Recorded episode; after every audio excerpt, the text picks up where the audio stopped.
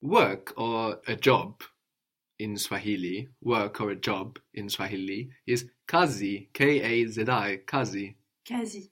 So you could say, Do you have a job? We saw that to have is kuwa na, but it's particularly strange in the present. And if you need a reminder of how it works, you can just think of kuna. There is, there are, which literally means something like place, no, or approximate place, ku, has, kuna, kuna. So, do you have a job? Una kazi. Una kazi, good. And what if you were talking to more than one person? Do you guys have a job?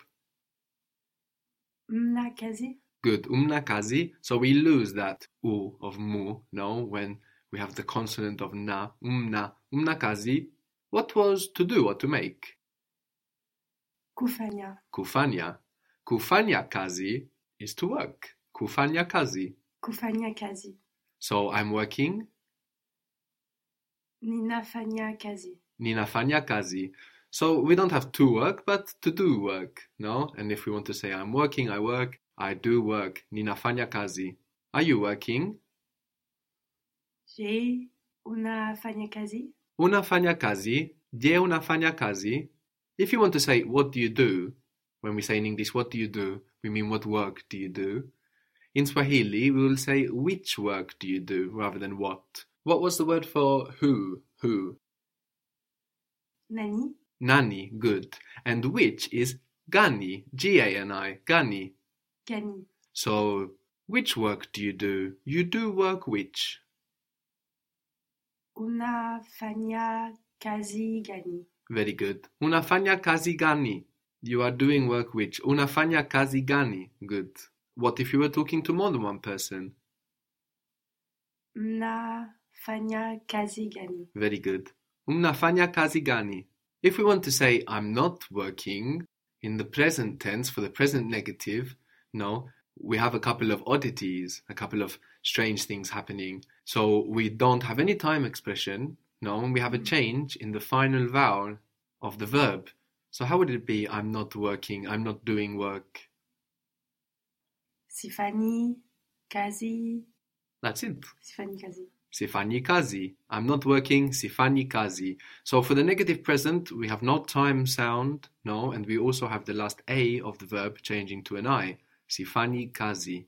How would you say he will work? Ata, atafanya kazi. Atafanya kazi. He won't work. He will not work. Ha, hata, fanya kazi. Hatafanya kazi. Very good. We worked. So we worked the past now. Tulifanya kazi. Tulifanya kazi. And we didn't work. Hatu kufanya kazi. Hatu kufanya kazi. Very good. We didn't work. Today, what was the word for today? Leo. Leo. Good. Elio, Leo. They have worked today. They have worked today. So now we have have worked. Wame Wamefanya kazi leo. Very good. Wame Wamefanya kazi leo. They haven't. They haven't worked today. Hawaja, hawaja fanya, fanya kazi leo. Very good. Hawajafanya kazi leo.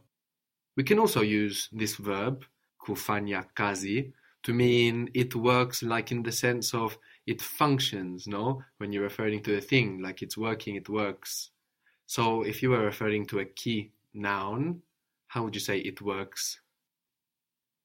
Kinafanya kazi. Kinafanya kazi. And if you were referring to an n noun, a n noun, Unafanya kazi. an n noun, like nyumba, like ndege, plane.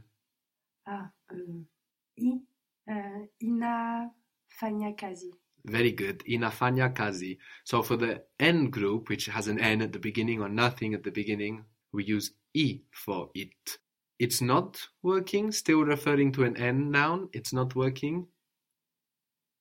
Hi, hifanyi kazi. I like what you did there, that you put the ha and the I and took the initiative and decided that it would blend together, but it doesn't. It doesn't. We have hi, hi, hi, fanyi kazi. Hi, Haifanyi kazi. Good. But it was good what you did. You generalized from the ha and the u becoming hu. But no, the ha and the i keep their own space. Hi, Haifanyi kazi.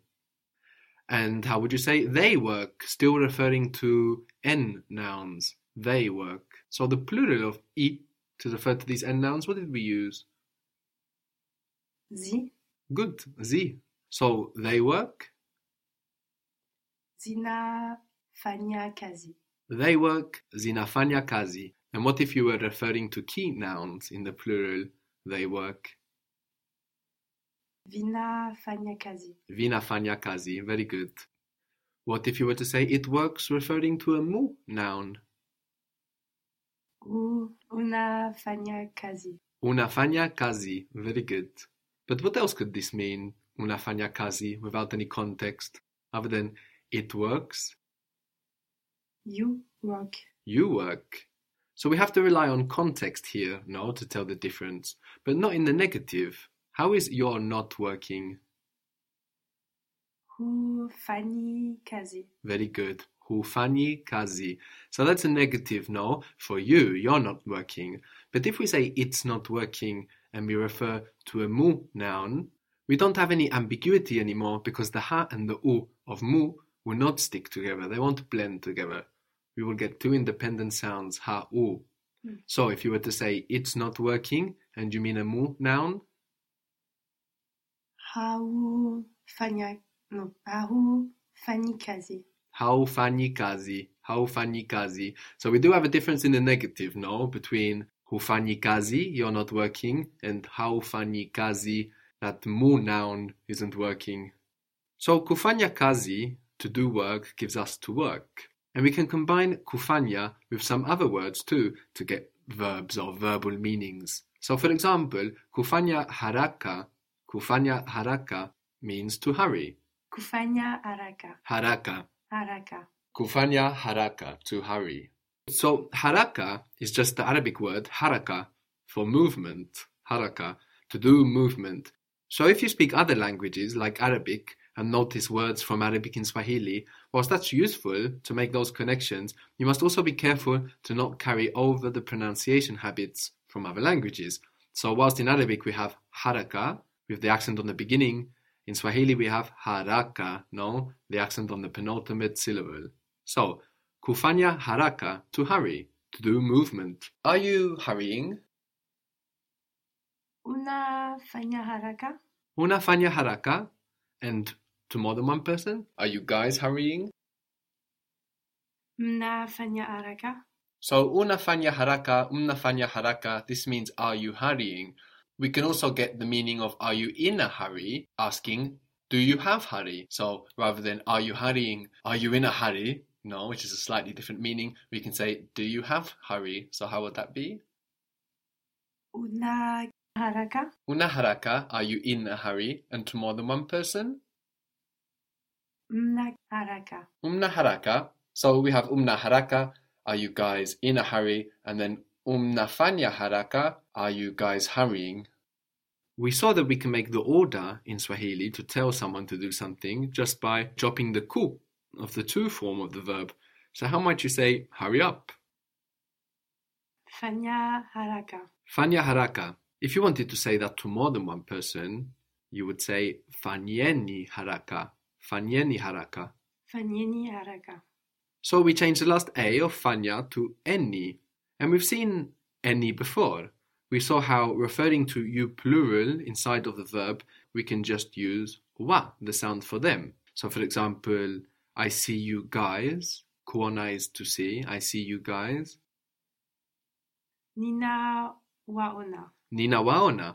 So if it's clear from the context, we can just use wa also to refer to you guys. So Nina waona can mean I see them or I see you guys if the context is clear. If the context isn't clear, we can show that we mean you guys by adding any on the end, replacing the last a of kuona with any. So I see you guys.